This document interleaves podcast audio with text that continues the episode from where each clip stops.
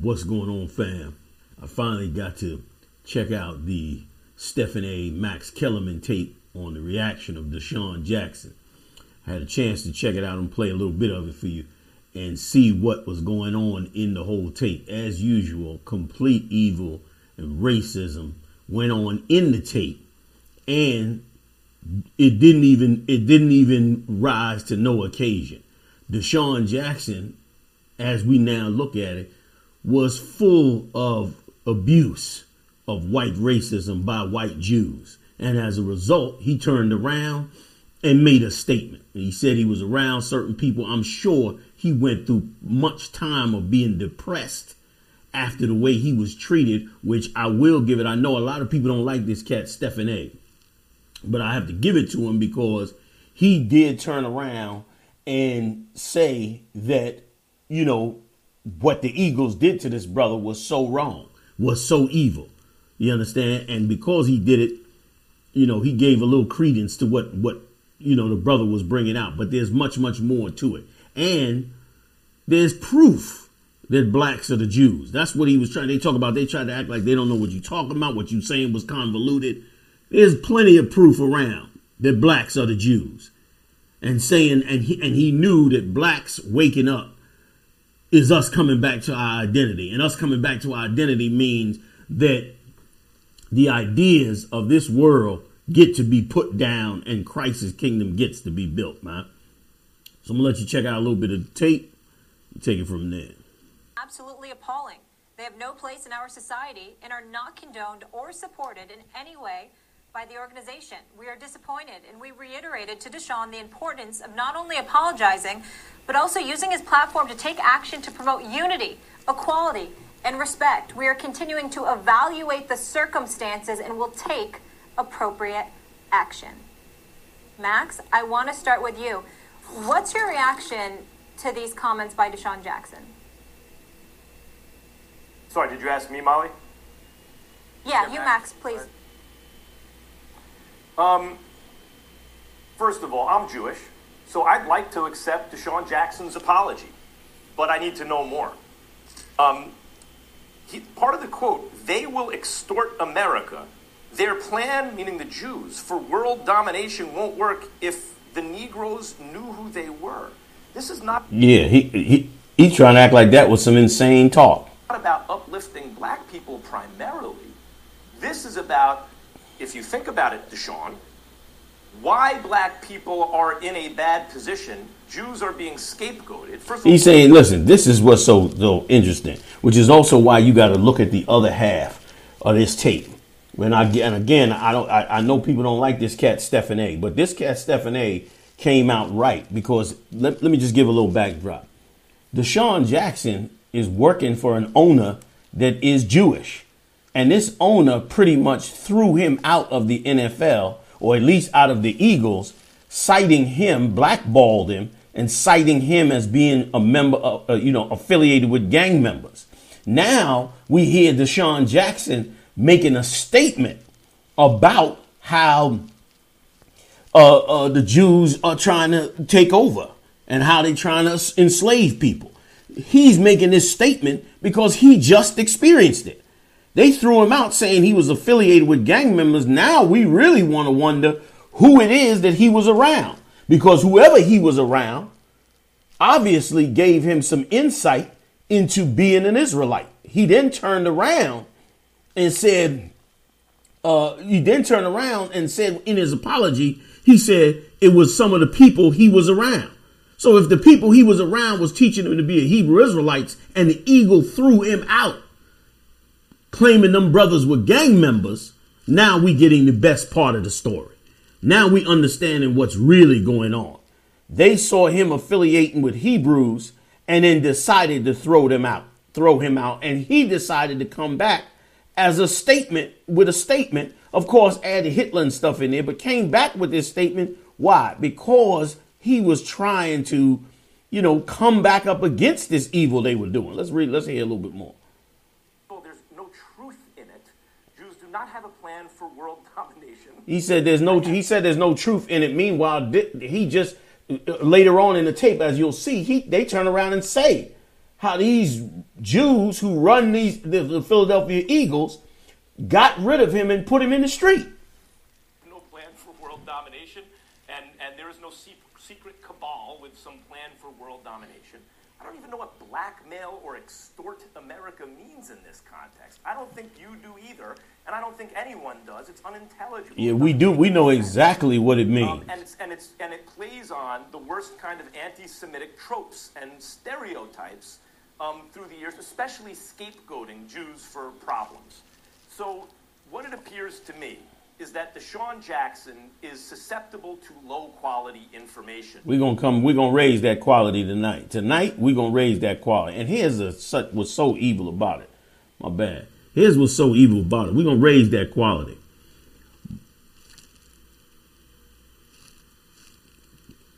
He's trying to say that the, what the brothers have been teaching is low quality information, meaning ghetto information, meaning information from the streets when, when meanwhile, their scholars are the ones that came out and, and said that these things are true, that blacks are the Jews, and that there are imposters operating as real Jews in the world that are not. And him being victimized by these white Jews got together, obviously, with some brothers and figured out that these people have it in for them. So let's not act like this is strange. And you know, this this guy is this guy Maxwell or whatever his name is is laughing and you know acting like he doesn't know what's going on. When meanwhile, you know exactly what's going on. You know exactly why he's saying what he's saying. And in the internet age, it's very dangerous to be that way. For those, uh, especially people who disseminate these messages, are hoping that influencers like maybe DeSean Jackson, who are susceptible to low quality of inf- low quality information, accept this information as true, this disinformation as true. I got to jump in here for a second, fam. Once again, he's saying that it, uh, uh, people that are hoping that influence, meaning he's talking about us. He's talking about us that we are hoping that somebody on high hears this, sees this, believes it, and puts it out. They talk about low quality information or disinformation. Well, I brought some of that low quality information, and let's find out where it comes from. Okay, but let me let, let me get some more of the tape in. I'm so mad I can't even talk about it. Let me go. Let me go. Let me get a little bit more in, y'all. All right. And disseminate it and use their influence to get people to agree with it. So if DeSean Jackson wants to educate people, then he, DeSean, you should become educated. I've dealt with DeSean Jackson, nice guy, I like him. But and, and I'd like to accept his apology, not just as a Jewish person, but as a, as a person of social conscience. But I have to know more, DeSean. When you say you're tweeting this not to offend anyone, but to uplift everyone, why does it say they? Why is the quote about white Jews in particular who have a plan for world domination. What is that about? You couldn't uplift uh, uh, African Americans without singling out Jews falsely for having some kind of conspiracy? Why is it falsely when they got rid of him, when they threw him out the NFL for, for finding out that blacks were really Jews? To uh, Jews in particular, to keep black people down or uninformed uh, in order that the Jews should dominate the world? I'm glad, DeSean, that you apologized. Um, and I would like to accept it. But, brother, I got to know more. I got to know much more. You're, the, what you've explained so far doesn't cut it. Max Kellerman, I called DeSean Jackson yesterday. I spoke to him about it. Uh, he was he was incredibly contrite, very apologetic because, in his words, his message was completely misconstrued. At that time, I informed him, "Well, it's your fault that it was misconstrued." Because number one, you're talking about the Jewish community. Then he went into a, a little uh, discussion about who he was around and what he was trying to say, but still in all, it was a big. Listen, this is a, that was important right there, fam. It was important that part right there. You see how he said he went into who he who he was around, who he was being influenced by, meaning he was apologizing because of the backlash, but he was learning the truth. And this guy, for them to sit up there and act like These people had no part in destroying his life. They own the Philadelphia Eagles and they destroyed this brother's life for nothing. And you're going to see this brother bring out the, the hypocrisy of it in just a moment. Let me, let me take it on back to him. Convoluted to say the least, and you saw he tried to express himself on video that it was a bit convoluted. So in the end, what it comes down to is this: DeSean Jackson was wrong. He was wrong to talk about the Jewish community in that fashion, particularly without thorough explanation or of the facts to really uh, uh, accentuate whatever point you were trying to make, because we still don't really, really understand it at this particular moment in time. And number three, and more importantly, consider who he works for. Uh, this is not about the National Football League at this particular. Time. It is important, time, fam. Though obviously they've issued a statement and said what they've had to say. This is about the fact that Howie Roseman, who runs football operations for the Philadelphia Eagles, is Jewish. Oh. It's about the fact that Jeffrey Lurie, who is the owner for the Philadelphia Eagles, he is Jewish. All right, and this is the man that cuts your check. You have to deal with the ramifications and the fallout from that because make no mistake, there's going to be something, whether it's a suspension or even something more severe. Now, here's where I will speak up and come to DeSean Jackson's defense. When he says that he meant no harm, there's nothing in his history that says that he does. He has been somebody that has been a good dude. Uh, he has contributed to the community. He has never uh, uh, disseminated anything close to anti Semitic remarks in the past. A matter of fact, when it comes to the Philadelphia Eagles, he should be perceived as more of a victim than a villain. Check it out. It's the Philadelphia Eagles that let him go in 2013, or after the 2013 season in 2014. It was the excuse under the Chip Kelly regime, and don't even get me started with that, where they used his supposed affiliation with gang members that ultimately pushed him out the door. And come to find out, there was no truth to the assertions that were being made about him. They And here's let me just be, I got to jump in for a second on this. So in other words, so in other words, he was with, around Hebrew Israelites, and they made it out like he was affiliating with gang members. Come to find out, it had nothing to do with that, which shows you that they might be sitting on high with wealth and power, but they're making sure that you don't never come up against their message. You could be anything you want to be in this kingdom. But if you start finding out that you are the chosen people of the Lord, then it's a problem for them. They don't want that spreading and disseminating all over the earth. But it's coming out because the Lord is bringing it out. Because this is the time of the end. And these people that have been living in America for 400 years are the Lord's chosen people, man. Blacks, Latinos, and natives. And it's starting to come out. He found out about it. Many found out. And this guy turned around and tried to act like, oh, there's no uh, uh, conspiracy against you. But then why did you make this? Why did you say this man associate? Why did the Philadelphia Eagles say this man associated with gang members? And then he came out and apologized for who he was associating with and learning about the Jews. It's obvious what was going on. It was obvious that he was waking up to who he is as a Hebrew Israelite.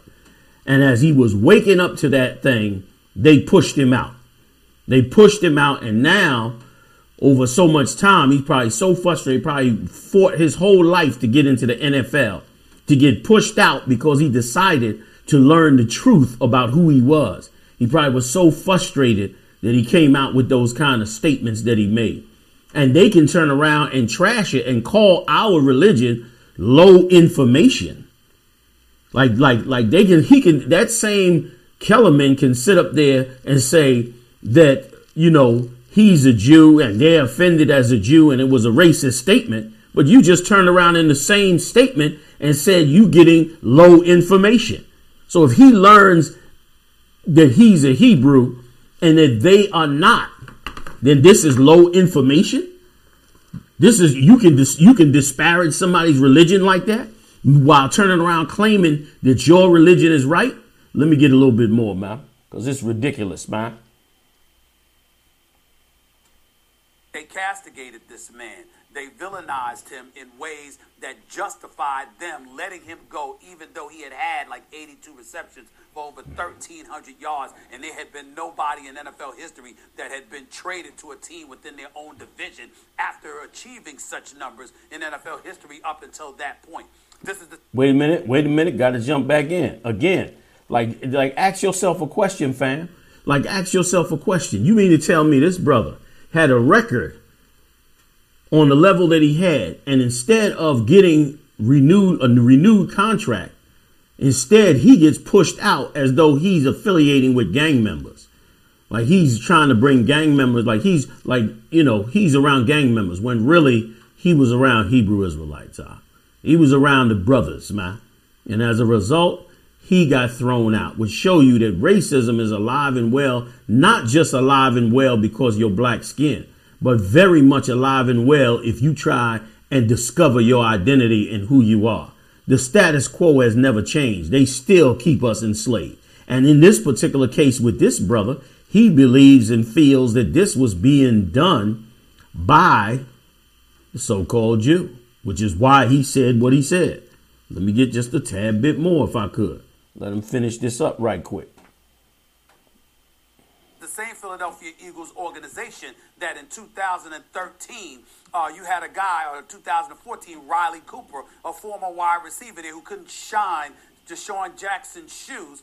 This guy is at a concert. He's spewing the N word all over the place, directing it at blacks in attendance, and specifically a black security guard. And not only was he not really suspended, he basically got a day off. And then after that, a few months later, he was given a $25 million contract extension by the same organization. Come on, so man. All of those things are things that we have to take into consideration. Like that, like what he, like what this brother. Again, I don't know much about this brother, but I know that some people say they don't like this brother, but what this brother said in this particular point was dead on right. You had an Edomite sitting up there in the bleachers cursing out black people for whatever reason, calling them the N word and all that. They signed a $25 million contract with him because they not offended at the fact that he speaks about black people this way. But this brother that turns around and decides he gonna find out that he's a Hebrew Israelite they so offended, uh, they don't even want to get him to the point where he starts even talking about it. They pushed him out way before now.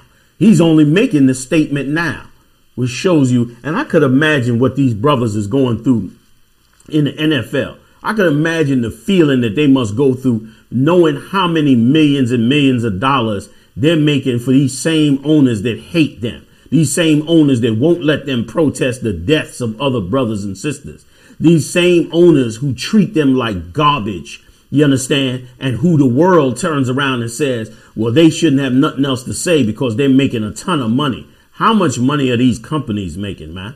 How much money does the NFL make? Billions, billions, and gives away billions and hires tons and tons of people.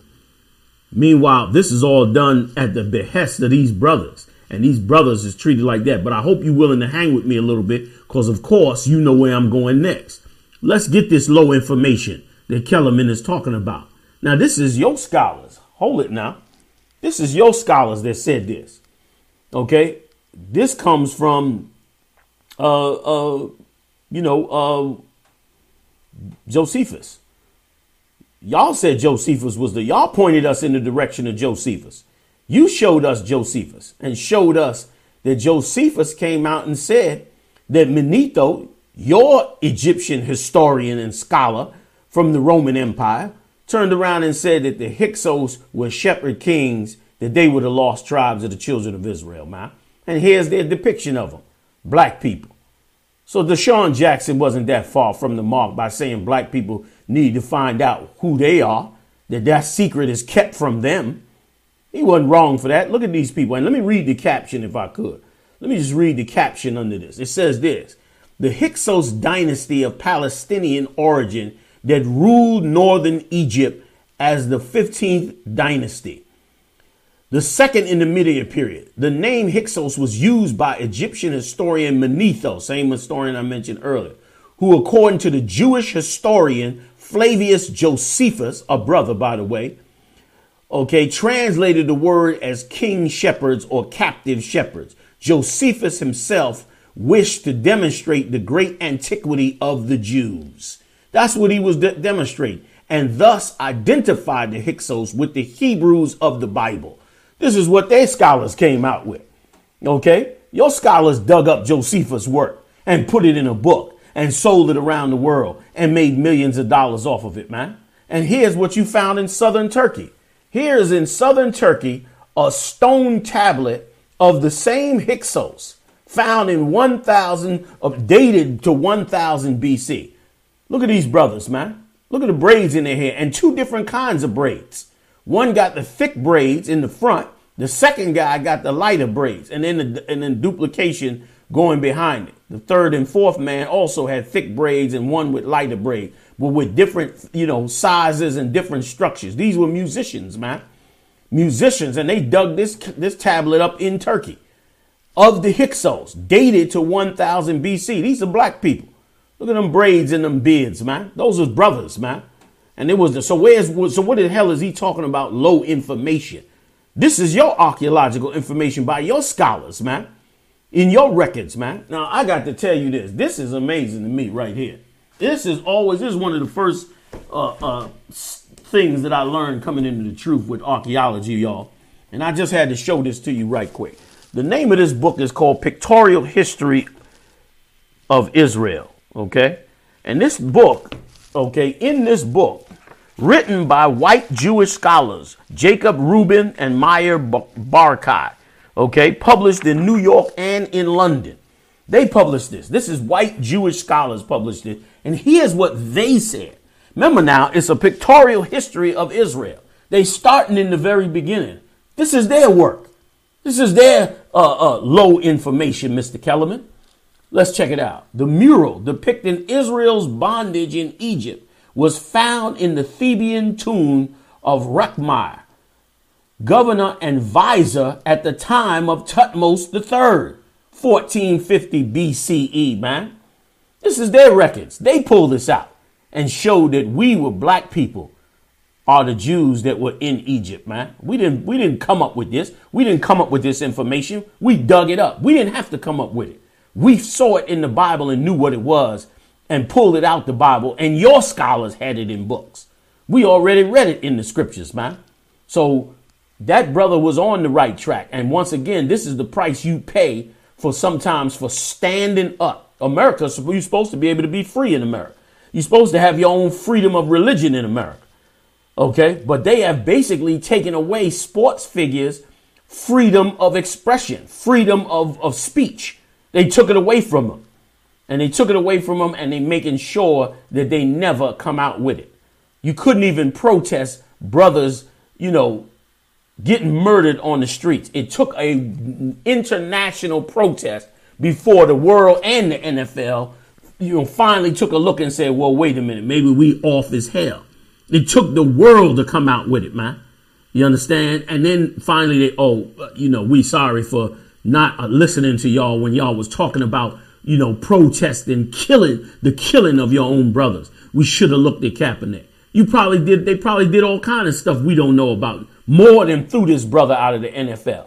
You probably did all types of stuff to oppress black people, man, and to push them back. And that's why you can't listen to the nonsense when they turn around and say you got to stop blaming the white man. Here's a brother in the NFL, and not just no slack brother, a highly skilled brother, gets pushed the hell out simply because he finds out he's a Hebrew Israelite. And makes a, and before he even made a statement, and then they talk talk about he was affiliating with gang members. I'd like to see this gang member proof when your own sports announcers said it was a lie. And if you notice, they didn't play no tape of Kellerman. Maybe he said something about it, but they didn't play no tape of Kellerman turning around and saying, oh, that was wrong. Oh, they, they shouldn't have done that to him. Or Kellerman saying, well, I understand how he could have some anti Semitic traits or anger because what was done to him was wrong. They dismiss what happens to him. All they hear is you said something about white Jews and, and, and associated it with Hitler when it's evil. It's evil what they do, man.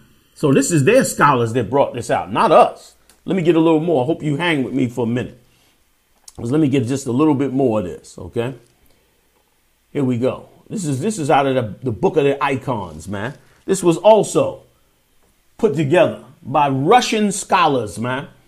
By Russian Jewish scholars depicting Moses. This is a black man, man woolly hair, woolly beard, bronze skin, your depictions of this in Russia many, many years ago in the turn of the re- in the Renaissance. And here's what it said about these icons. It says in its in their own book by white Jews that these icons were discovered under layers and layers of whitewashing.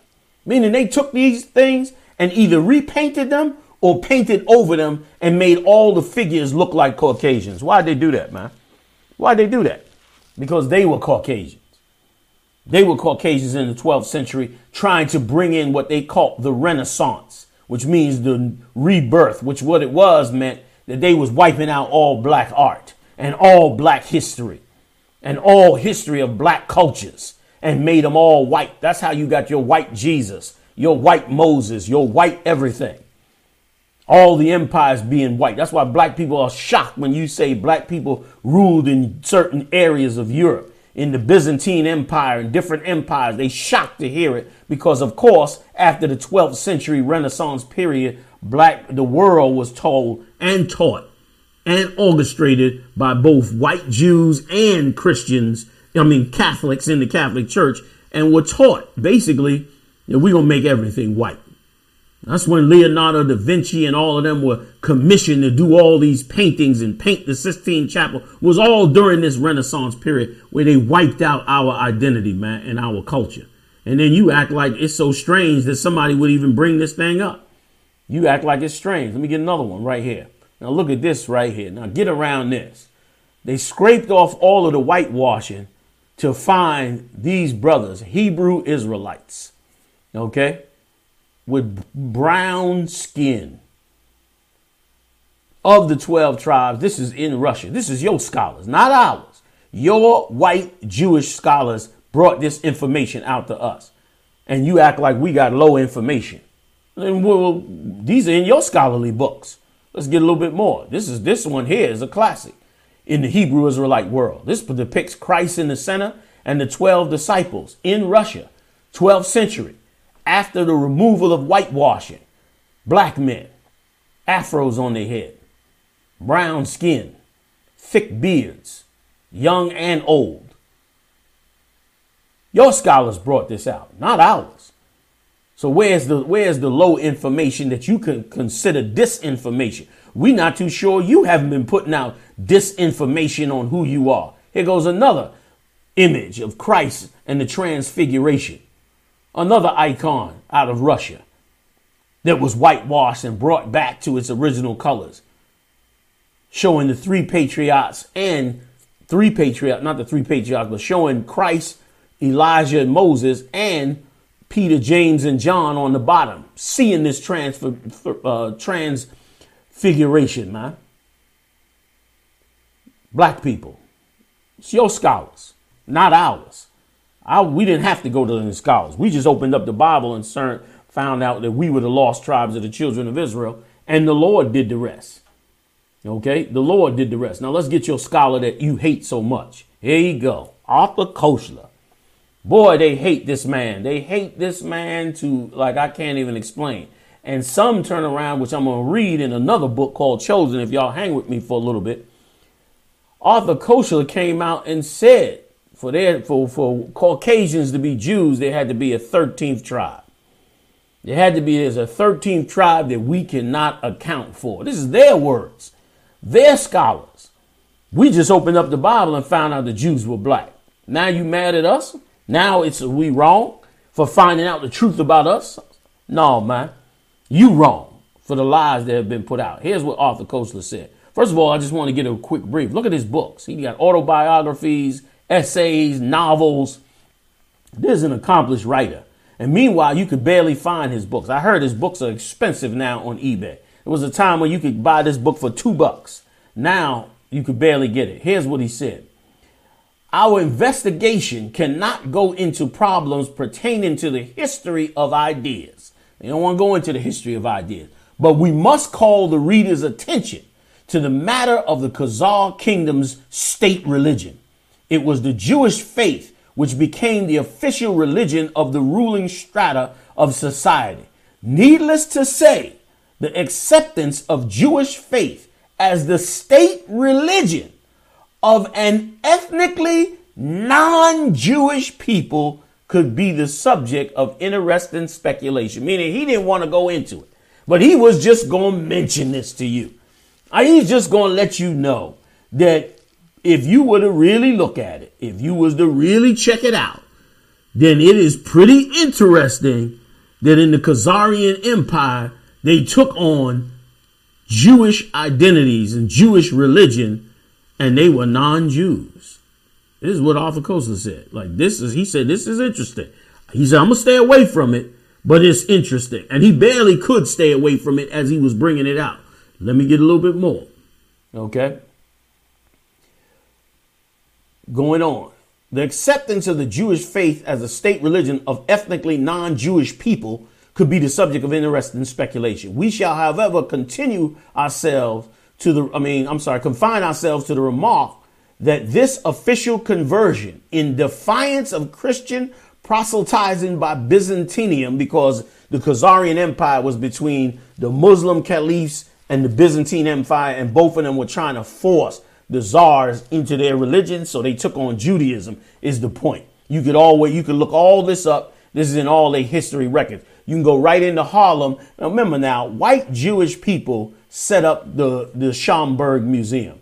The Schomburg Museum is set up in Harlem, okay, for Arturo Schomburg, who was whose father he was basically an Edomite. His father was a German Jew, and his mother was Puerto Rican and he went into the he was uh, uh, treated horribly growing up as a child and told that they, that black people latino people had no contributions to history he turned around so depressed and made it his life's his, his life's quest to go out and find out what you know black people did in terms of history and in terms of contributions to society when he went out and did this he changed the world because of course he was one of the forerunners of bringing out all of the lies about blacks not having accomplishments in this world. This is an ongoing thing. It's perpetrated here in America. We're treated like we are, we don't, you know, we're, we're just lazy and shiftless and all about our lust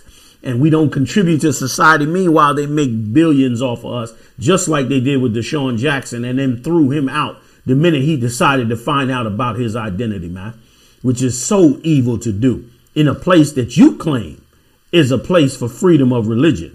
But that's only true as long as it doesn't offend your religion. And his statements, like I mentioned in my post, his statements, you know, he could have, he didn't have to go to Hitler to get this information. He could have got it right out of the Bible. Okay. But my point being, it wasn't nothing wrong with him finding it out and nothing wrong with him showing that black people need to find out who they are. And he was trying to do it in a mild way, which is why he messed the, the statement up. He was trying to do it in a mild way. Once again, to, to speak up against this, you have to become a prophet of the Lord. You have to learn the truth. Come into the body of Christ. Be taught. Okay, this ain't no uh, street knowledge. This is the knowledge that is in the Bible. Your scholars have authenticated. White scholars have authenticated. And so that's what the brother needs, and he'd be able to make the right statements that he needs to make okay, in, in this type of situation.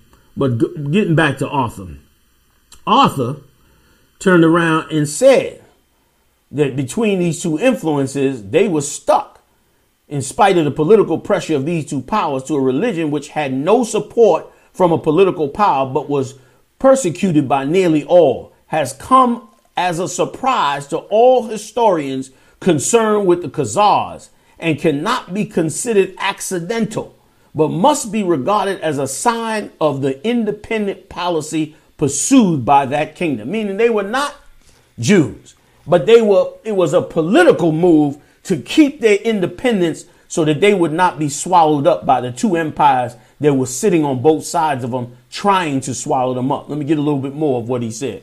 I'm gonna run a little bit for y'all. I hope y'all can hang. If not, you know, you can always come back and jump back in on the tape. But this is good information, okay? Here's what he said in his book, uh, um, The 13th Tribe, page 17. This was written before the full extent of the Holocaust was known, but that does not alter the facts that the large majority of surviving Jews in the world is of Eastern Europe and thus perhaps mainly of Khazar origin. Feel that. That's their historian. Don't get mad with me. This is your historian put this out. I already knew it because it was in the Bible. I didn't need this historian to tell me. I studied the Bible under the priest of the Most High at One West 125th Street, man. I didn't need I didn't need the, uh, somebody else's records to do that. I went to the origins, man. The first, the original, One West. But then your scholars got discovered by many of these people, including Arturo Schomburg, who discovered tons of this information from you. Reading on. If so, this would mean that their ancestors came not from the Jordan, but from the Volga, not from Canaan, but from the Caucasus. Oh man, this cat came out cold. Once believed to be the cradle of Aryan race, and that genetically they are more closely related to the Hun, the Uigur, the Magyar tribes than to the seed of Abraham, Isaac, and Jacob. Should this turn out to be the case, then the term anti Semitism would become void of meaning. This is your man here, man. This is they scholar that came out with this. He said anti Semitism would have no meaning because it come to find out they ain't even Jews. Your scholars are saying this. What you mad with us for? What you mad with the brothers for? The time has come for the Lord's chosen people to wake up. I'm afraid there's nothing you can do about it. It's time for them to come back to their identity. Unfortunately, they have to find their history. You don't have a choice in the matter. You don't get to decide what they will know and what they won't know. You understand? You don't get to see that. Let me go on. Jumping down. The story of the Khazar Empire as it slowly emerges from the past begins to look like the most cruel hoax which history has ever perpetrated. Arthur Koestler. He put that out. Your scholar. Okay? A well accomplished scholar. And, and, and as I go on, let's find, we're going to find out where he got it from and other scholars got it from. Because this information that Arthur Koestler put out comes straight out of Tel Aviv. It comes straight out of the scholars of Tel Aviv. So this ain't low information. I'm offended. I'm offended that Kellerman would say this is low information or disinformation. This is information from your scholars. I'm going to keep saying that throughout this tape to make it clear that it's their scholars that brought this out. Let me get another another excerpt. Okay? Listen to this part good. While this book de- deals with past history, it unavoidably carries certain implications for the present and the future. Yeah. Meaning his honesty in this record carries some implications that people are not going to like. Specifically, white Jewish people are not going to like these implications. Here's what it says. In the first place, I am aware of the danger that it may be maliciously misinterpreted as a denial of the state of Israel's right to exist. Meaning he didn't put this out to be a denial of the state of Israel. But here's what he said. But that right is not based on hypothetical origins of the Jewish people, nor on the mythical covenant of Abraham with God. It is based on international law, on the United Nations decision in 47 to partition Palestine, once a Turkish province, then a British mandated territory, into an Arab and a Jewish state. He's saying, look, I'm not arguing that issue. That the UN decided it, that makes it legitimate, and I'm not going against it. But what he is saying is, but the history says something different. Here's what he said, page 224, the 13th tribe. Here's what he said The Jews of the diaspora have none of these requirements of nationhood. What sets them apart as a special category from the Gentiles amidst whom they live is their declared religion, whether they practice it or not. Here lies the basic difference between Israelis and Jews of the diaspora. The former have acquired a national identity. The latter are labeled as Jews only by their religion, not by their nationality, not by their race. This is their scholar said this said that they are Jews. He considers them Jews. The UN considers them Jews. That considers them their position, but you're not ethnic Jews, is what he's saying. This is what Arthur Koestler is saying. You're not ethnic Jews. You not, you don't come from the ethnic line of the Jews. This is what pisses them off. This is what got this brother thrown out of the NFL on the quiet tip. And I could imagine how many other brothers who have woken up and now we find out they done stepped on these brothers, man, because of their independent examination of the evidence, especially in the wake of them being abused by these organizations. This brother has probably been studying and practicing football since he was four years old. Since he was four years old, he's probably been doing this. And now he get finally gets into the NFL, starts to study his history, starts to be free with himself and look into his history and look into the identity of his people and come to find out these supposed Jews turned around and destroy his whole life because they see him starting to affiliate with the Hebrews. And see, after a while, this is what the Lord going to do after a while. After a while, the Lord is going to shake that spirit off of the rest of the Lord's people. He's going to shake that spirit off them to be afraid for their careers and their money and their survival. He's going to shake that off of them and they're going to come out more with whatever they decide to look into. And as a result, the Most High will start to wake up this nation. He's going to destroy this whole place anyway, man. This whole entire society is going down the toilet. It's not making itself back. It's going through a patch that's getting ready to get worse. So it doesn't matter anymore what they think or how they feel or what their position is. The power of this society is going down because it is the kingdom of Satan. And Christ's kingdom is coming up now out of the dirt. So that's what's happening now. Please let me get a little bit more, fam. I know I'm holding y'all, but you got to get some of this good stuff in you. Okay. Arthur Koestler again. Nevertheless, the lingering influence of Judaism's racial and historical message, though based on illusion, man, he said it's an illusion. Their racial and historical message, meaning them claiming themselves to be the Jews, acts as a powerful emotional break by appealing to tribal loyalty, meaning it makes them feel like they are all together as one tribe, as one people, that they have to watch over themselves, protect themselves. It unifies them, which is what it's supposed to do for the original 12 tribe. But instead, since they have claimed it and have been living it, they use it and it brings loyalty among them when we should be doing it among us. It is in this context that part that the part played by the 13th tribe in ancestral history becomes relevant to the Jews of the diaspora. Yet, as already said, it is irrelevant to modern Israel. He's trying to say, look, this is irrelevant to modern Israel. I'm not trying to disparage the state of Israel. This is what he's trying to say. He's trying to let you know that I don't have an axe to grind I'm not against the state of Israel. This is what he's saying. Okay. Yet, as okay, going on, which has an acquired genuine national identity. That's what he said. He says it's a genuine identity because the UN accepted it. But here's what he says. But it is perhaps symbolic that Abraham Polyak, a professor of history at Tel Aviv University, okay, and no doubt an Israeli patriot, made a major contribution to our knowledge of Jerry Khazar, of Juri Khazar's ancestry, undermining the legend of the chosen race.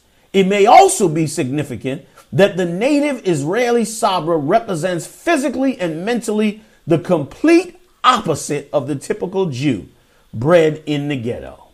He's saying, look, man, I'm not against the, the Israel, the, the uh, state of Israel, but that Abraham Polyak of Tel Aviv University turned around and didn't do it on purpose and that he was a patriot, but he brought out the truth that they were actually not really ethnic Jews, but that they were Jews based on the state of Israel. And anybody that finds this information will be shocked. Here's what he said.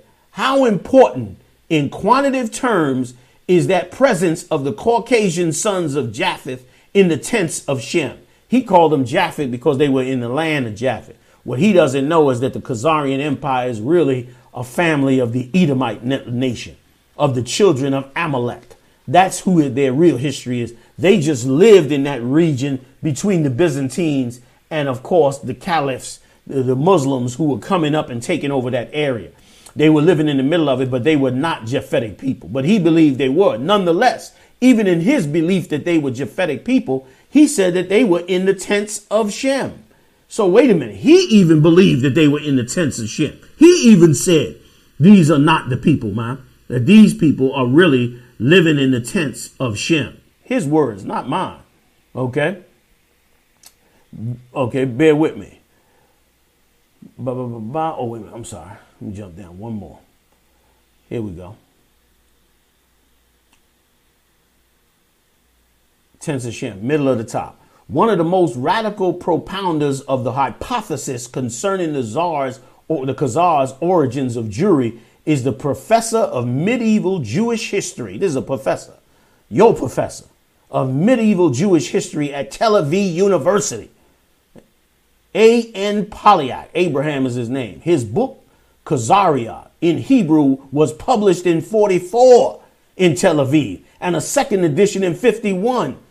In its introduction, he writes that the facts demand a new approach both to the problem of the relations between the Khazar Jewry and other Jewish communities, and to the question of how far we can go in regarding this Khazar Jewry as the nucleus of large Jewish settlement in Eastern Europe. The descendants of this settlement, those who stayed where they were, where they were, those who immigrated to the United States and to other countries, and those who went to Israel constitute now the largest majority of world Jewry. What is he saying? He's saying that Abraham Polyak, I don't know how to pronounce his name, I'm, I'm calling Polyak, Polyak, okay, in his book, The Khazarian, this is a professor of medieval Jewish history. Not just any professor, this is his expertise. And he's in Tel Aviv University. He said, man, the ones in America and all over the place that these people, it, it has to be questioned whether or not they are Jews. Your scholars, not ours. Your scholars. Now, I want to show you another cat real quick. And I'm almost done. This cat here, let me get his name right. Okay. His name, this is a Southern Edomite. And his name is Michael Bradley. And Michael Bradley he was in Alabama. He wrote a book, and he wrote this book right after the Rodney King killing. He was moved. This Edomite was moved by the Rodney King killing. And after the Rodney King killing, he decided to write a book. And somehow, in writing this book and researching the problem that led to the riots, he somehow concluded that a major part of what shifted the United States away. This is your scholars, not ours. A major part of what shifted the United States away from, you know, what he considered their more noble way of life was their affiliation with the descendants of the Khazars, which he known and considered to be white Jews. This is what he said. Your scholars, not ours your misinformation, not ours. And let me read a little bit of what he said. I'm going to read it straight out the book for y'all on this one, all right? And then, then I'll, I'll give you a little bit more. This is his words. With the, let me bring it back up. Here's what he said. I got the book in hand right quick, fam. Here's what he said. With these German immigrants into Poland came a certain number of German speaking Jews and rabbis in the Polish semi wilderness. They encountered something that astonished them deeply. They encountered Jews, hundreds of thousands of Jews, more Jews than in all the rest of Europe combined, more Jews than had been in Palestine at the time of Jesus. So there was so many of these Jews, to him, white Jews, to them, they were shocked. They were like, where did these people come from? He, okay. He was like, where did they come from? He said these were strange Jews. They spoke a strange language called Yiddish. Okay? Imagine that. Of which some words were obviously a very primitive form of some Germanic tongue, but nothing like any sort of German spoken in the West. Some words were basic Hebrew, Other were, others were like Russian or Ukrainian, while some words were incomprehensible to the incoming European Jews. These strange Jews wore a skull cap they called a yarmulke, and their rabbis wore fur trimmed hat wore fur trimmed hats and a kaftan straight off the Russian steppes, meaning it was designed like the Russian steppe hats. They had strange eating habits, and I don't want to go on to into that part. But here's what they said: Who are these Jews, and where on earth had they come from? The origin of Eastern Jewry or Ashkenazism was debated for a long time. It was something of a mystery, even for Jewish historians. This is all they scholars said it was a mystery for their historians. This is what he brought out. Because these Ashkenazis could not be attributed to any known Jewish migration of the diaspora, they couldn't they couldn't put them anywhere in the bundle with the rest of them. They didn't know where these people came from. Okay? Of the 10 tribes because their Old Testament read like the Sephardic one. It was totally different. I'm to jump ahead. This page 181 in his book. needless to say, no one has seemed particularly an- anxious to make these works available in English. I'm sorry, I got to go above this. I didn't mean to, but I had to show you this one part. Here's what he said. He said, thanks primary to the work of Jewish historian A.N. Pollock of Israel, the same scholar of Jewish medieval history, came out and explained what was going on. The mystery of the Ashkenazis has been largely cleared up with a plethora of historical documentation. This is their scholars said there's a plethora of historical documentation.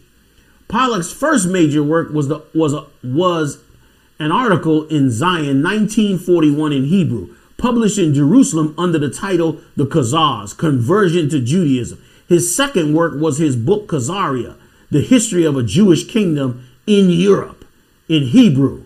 Mossad, Tel Aviv, 1951. Pollack's purely historical bibli- bibliographic research has been fully supported by the excavations of the Soviet archaeological Artamonov, who located the ancient Khazar capital and recovered Khazar Jewish coinage and other artifacts. They found the information. They found it. Needless to say, no one has seemed particularly anxious to make these works available in English to North Americans. You talk about its misinformation, talk about its low information. Your scholars are hiding. According to this man, according to this scholar, Bradley, Michael Bradley, your scholars are hiding it. Don't want to translate it into English. However, the noted Jewish writer, author Arthur Koestler, did, who I just quoted, did write a particular account of this research and other research relevant to the issue called the 13th tribe, which I just quoted. It is a very, so there's a, so understand this. All this that I brought out, there is a clear line to their scholars. Pollock started it. Koestler came back with it. Bradley came back afterward after the Rodney King incident, really trying to examine black people and what has happened to them and how it related to all of their identity and what was wrong and missing, man. Here's what he said. However, it should be the noted writer Arthur Koestler wrote a particular account of the research and other relevant issues called the 13th tribe, right? It is very difficult. It is a very difficult book to find in libraries in North America. It is difficult to find. Copies tend to disappear from libraries shelves and are not replaced. The fact has been sus- the, the facts have been suspected for at least a century and a half. Pollock presented the historical documentation as early as 1939. So they've been had this information, fam. They've been known this. They've been known this. This ain't new. Many of y'all already know this. This is mainly for those who haven't seen this before. Let me go on. And Artamonov the Russians, proved the case with actual excavation after World War II. Here's what he says. It all boils down to this. The Ashkenazim have no genetic or historical origin in Palestine at all. This is what these three scholars starting all the way from Tel Aviv 1939. They turn around and said they have no historical history in this. They are descendants of Russian steppe tribesmen who were converted to Judaism about 70, 740 AD because of the com- political convenience. The Byzantines on one side, the Muslims on the other. They squeezed in the middle. They turned around and t- became Jews. These steppe tribesmen were known as Khazars. The word Cossack probably derives from their name. I might be mispronouncing. And they welded together a formidable empire that lasted at least two centuries. However, around 965 AD, the Khazars army was defeated by Saviolov, Duke of Kiev, whoever that cat is. Okay. So I can stop really right there. That's enough proof by their scholars that says that yes, it is questionable who is a real Jew today. And of course, they don't want to hear that because, of course, they're in power. They own football teams. And if you start to study it, they have the power to throw you in the street, which is, of course, if they had the opportunity, what they would, what they would, uh, what they would do. Okay, what they would do. So, whether it's a suspension or even something more severe. Now, here's where I will speak up and come to DeSean Jackson's defense. When he says that he meant no harm, there's nothing in this history that says that he does. He has been somebody that has been a good dude. Uh, he has contributed to the community. He has never uh, uh, disseminated anything close to anti Semitic remarks in the past. A matter of fact, when it comes to the Philadelphia Eagles, he should be perceived as more of a victim than a villain. Exactly. Remember, it's the Philadelphia Eagles that let him go in 2013, or after the 2013 season in 2014. It was the excuse under the Chip Kelly regime, and don't even get me started with that, where they used his supposed affiliation with gang members that ultimately pushed him out the door. And come to find out, there was no truth to the assertions that were being made about him. They, they castigated this man. And let me let me just say this. I got to say this one more time. Like they pushed him out the door, and a lot of times we just look at it as something small, but you need to look at it bigger now. They pushed that man out the door and cut him off because he was waking up to the truth, and they don't like that. You got to find your identity, fam. You got to find your identity out and get back to the most high power. Okay, so you can get your nation back so you can get your identity back. Let me let, let me just let me just finish it out because I definitely want you to get the rest of my bad, the rest of what he was saying on this. All right, I went raw on this, y'all. Get it back into the editor's hand in a second. Him in ways that justified them letting him go, even though he had had like 82 receptions for over 1,300 yards, and there had been nobody in NFL history that had been traded to a team within their own division after achieving such numbers in NFL history up until that point. This is the same Philadelphia Eagles organization that in 2013 uh, you had a guy, or 2014, Riley Cooper, a former wide receiver there who couldn't shine DeSean Jackson's shoes. He doesn't get the same treatment. Concert, he's spewing the N word all over the place, directing it at blacks in attendance, and specifically a black security guard. And not only was he not really suspended, he basically got a day off. And then after that, a few months later, he was given a $25 million contract extension by this same organization. So all of those things are things that we have to take into consideration. We- exactly. Like you got to take into consideration he was moved on. You got to take into consideration that they moved on this brother. And now, of course, he looking for a way to have give some backlash to it. So he turns around and, and, and comes out with a statement. Another educator, not a fully educated statement, but shoot, look what they did. At least he didn't go get somebody fired. He didn't run nobody out of nobody's business. He just quoted Hitler on what he believed was true from what Hitler said. So it's a lot more to the story, y'all. That's it. I'll see y'all on the next one.